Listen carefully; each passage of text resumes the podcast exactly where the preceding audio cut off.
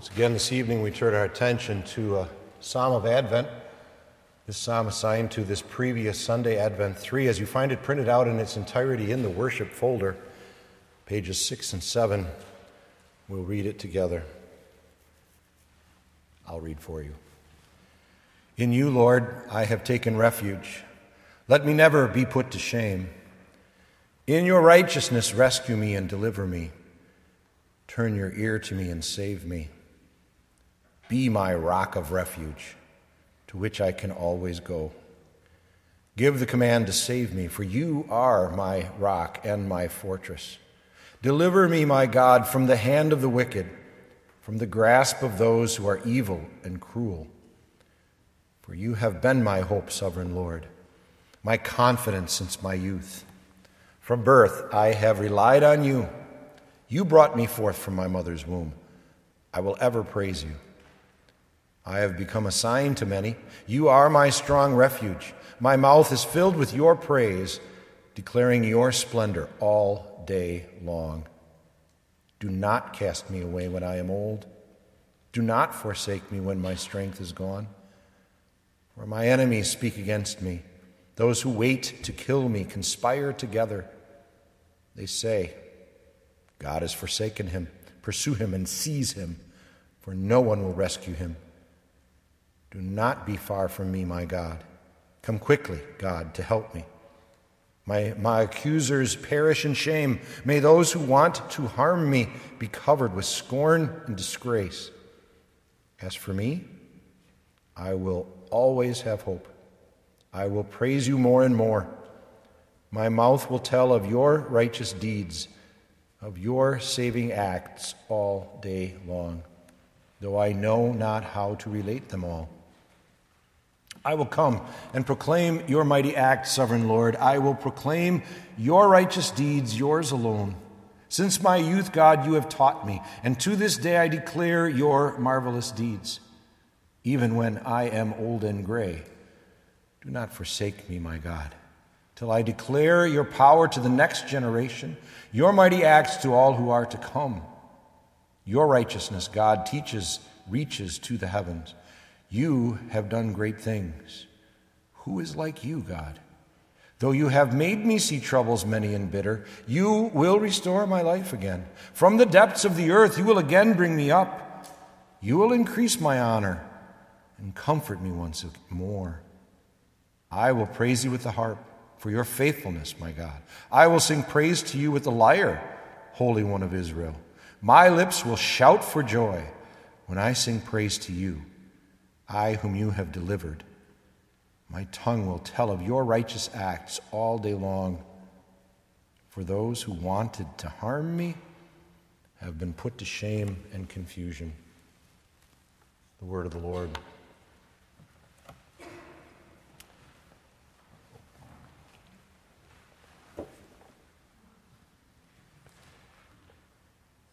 I can almost hear his voice without needing any device to play it for me. It's a little known Christmas song. You wouldn't really call it a carol. It has something of a jazzy beat to it, especially when it's the Velvet Fog, Mel Torme singing it. I got it on a number of different albums. Christmas is made for children is the title. And it's the gist of the song as well. That everything about this season, everything about this month, everything is building to what the children are expecting. And in a lot of ways, that's awfully true. I mean, think of your own childhood if you are not a child yourself. How you counted down the days and looked forward to so many different things.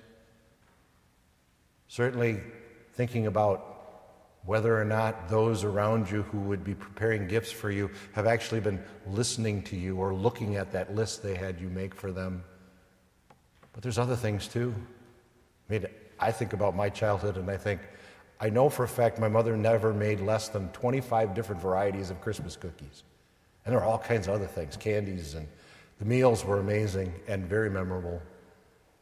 But there's just so much about this season that leans towards youth, childhood, expectations.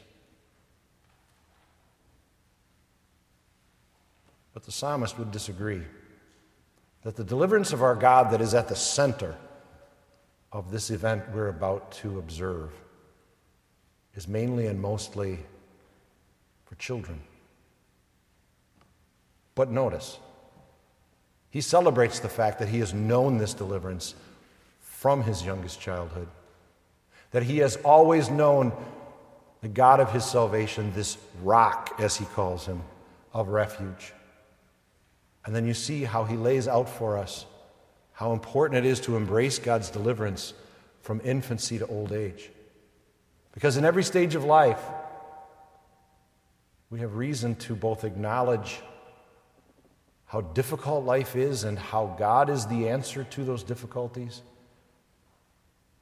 but also in any given moment, our only true hope, our only true foundational perspective of hope can be found in what God does for us, what God has promised us, what we know through His Word is awaiting us.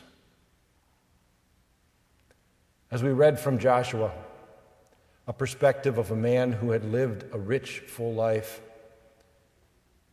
recall that he was very old when he said to the Israelites, I am a very old man. He had been Moses' second in command for a good long time before he himself was given the charge of leading the people of Israel into the promised land. That land promised them would be flowing with milk and honey because it would be a land that as they entered it, they would take over farm and field, flock and herd, vineyard, city, country, anything and everything would be available to them because the nations before them would be caused by their God's reputation to simply walk away and give the Israelites so much of what they wanted and needed without any resistance whatsoever. And so the abundance was all but unbelievable. And yet, notice how this man who had seen a lot of life knew exactly the challenges the Israelites would face in the days ahead as they would forget the God who had brought them to this moment, keeping every single one of his promises he had made to them. And they would turn to the cultures and the gods that remained around them and get twisted around the flagpoles of so many different philosophies and ideas and ways of worshiping things that were absolutely not God.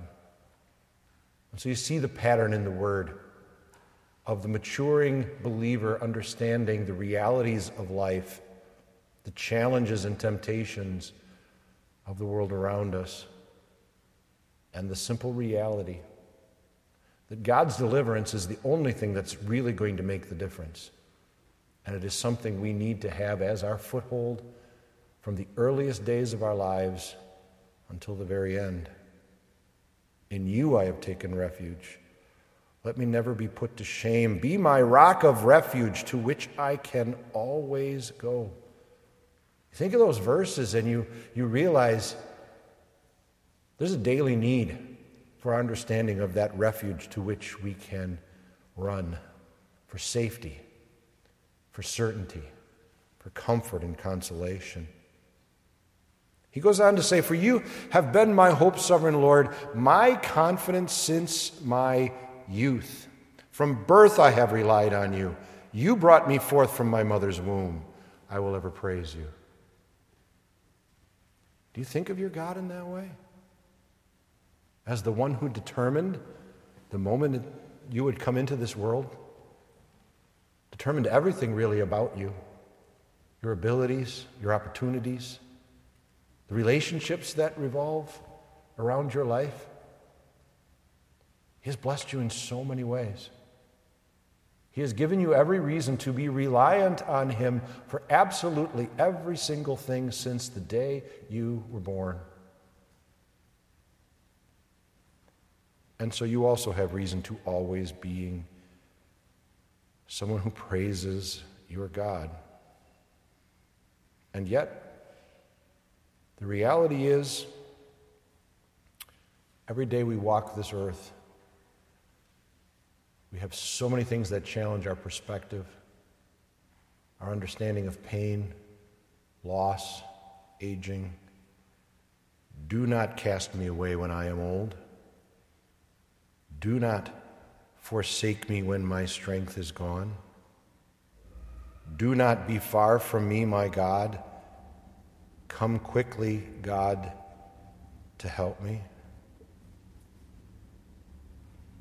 Those are also words that echo in our hearts and our minds with understanding of the variety of things that weary us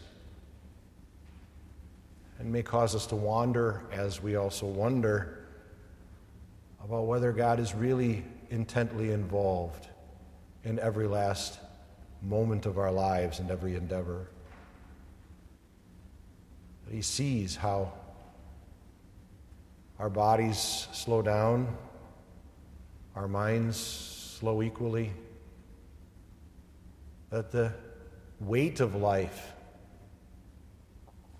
and the challenges of life cost us dearly step by step through the days of our lives. We don't want God to be far away at any moment. So that every moment that we come to realize how much we need Him, His answers to us are immediate. As for me, I will always have hope. I will praise you more and more. He says that right after he talks about the accusers who perish in shame. Who are your accusers? You can probably think of people, but ultimately it's also about the devil and his demons who watch and see in a similar way to the angels your, your private moments, the things you hide from everyone else. You know that they know, and they figure out ways to throw it in your face. And yet, you stand perfect before your God. He's given you righteousness, deliverance, so that you can always have hope. Look further how he puts it together. I will come and proclaim your mighty acts, sovereign Lord. I will proclaim your righteous deeds, yours alone. The psalmist recognizes he's bringing nothing to the party. It's all about what God has done for him and what God has given to him. Since my youth, God, you have taught me. And to this day, I declare your marvelous deeds. You and I know that without God's intervention, without God becoming one of us for the purpose of generating the righteousness that we need to cover us, to envelop us,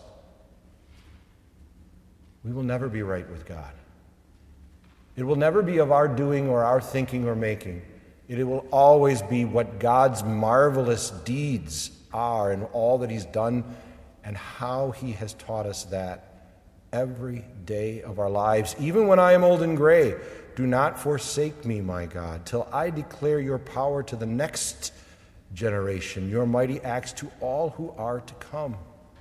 He's giving you purpose as well as perspective. That every day you live in this world, every day that you grow in your understanding of God's love for you and His plans for you and everyone else and His promises to you, you have a growing ability to be the voice of God's praise and the voice of God's proclamation in the world for the generations who are to come. Because your righteousness, God, reaches to the heavens, you who have done great things, who is like you?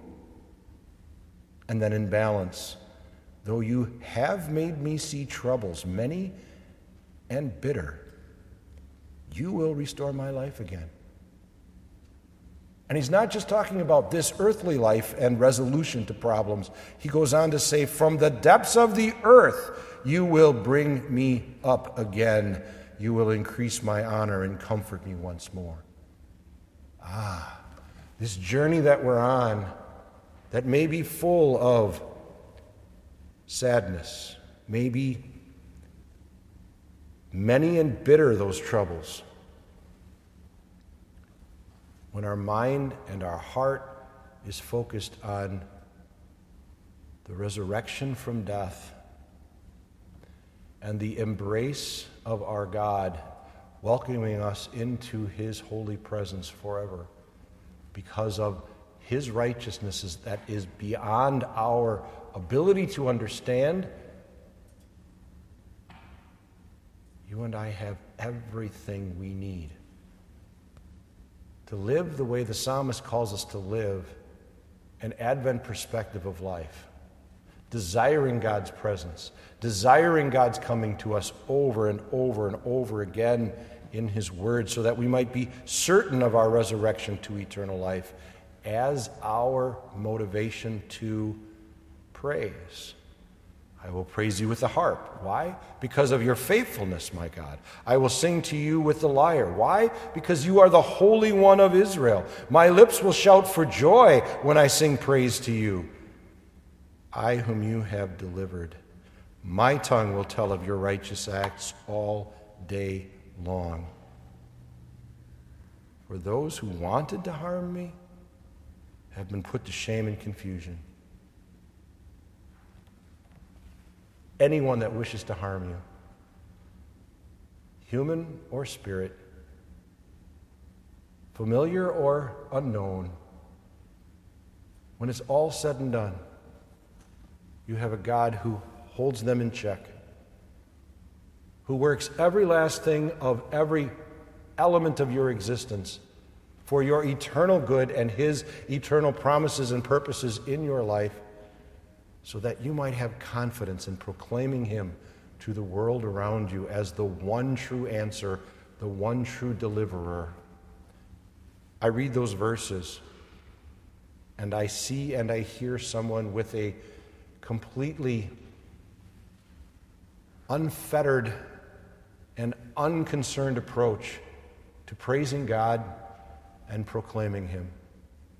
And what that brings to my mind immediately is chairs set up in this chancel, and many like it at this time of the year, especially when it's the early childhood education Christmas service. Those pre kindergartners to third graders that stand or sit up here. And it's almost like you're watching the Peanuts characters,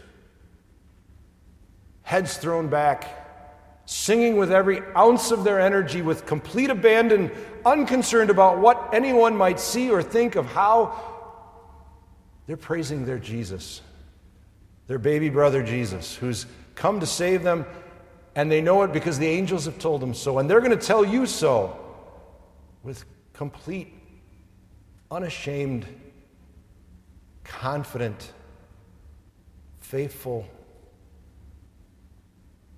conviction. What does it take for you to have that kind of attitude towards telling your world?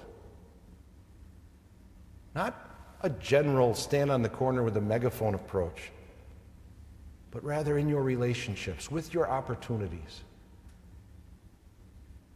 To not just let your faith kind of leak through every now and then, but to actually live the kind of bold confidence and proclamation that the psalmist calls us to here. The important thing to consider isn't the what, it's the why. God has given you every reason. He has laid out for you in His Word a deliverance that is complete and eternal. And no matter what troubles, many and bitter, you may see, no matter where you may be in the spectrum of life, whether you be very young or very old, all of this applies. And every last detail of it is true every single day. No matter what you may be experiencing, you still have reason to be confident, to always have hope. To always have lips that are shouting for joy the praises of the God who has delivered you, telling of his righteous acts,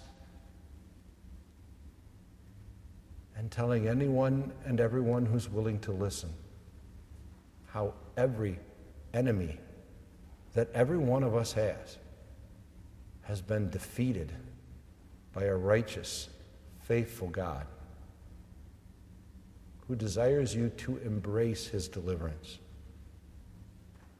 to know it fully, deeply, and completely. Every single day of your life. Amen.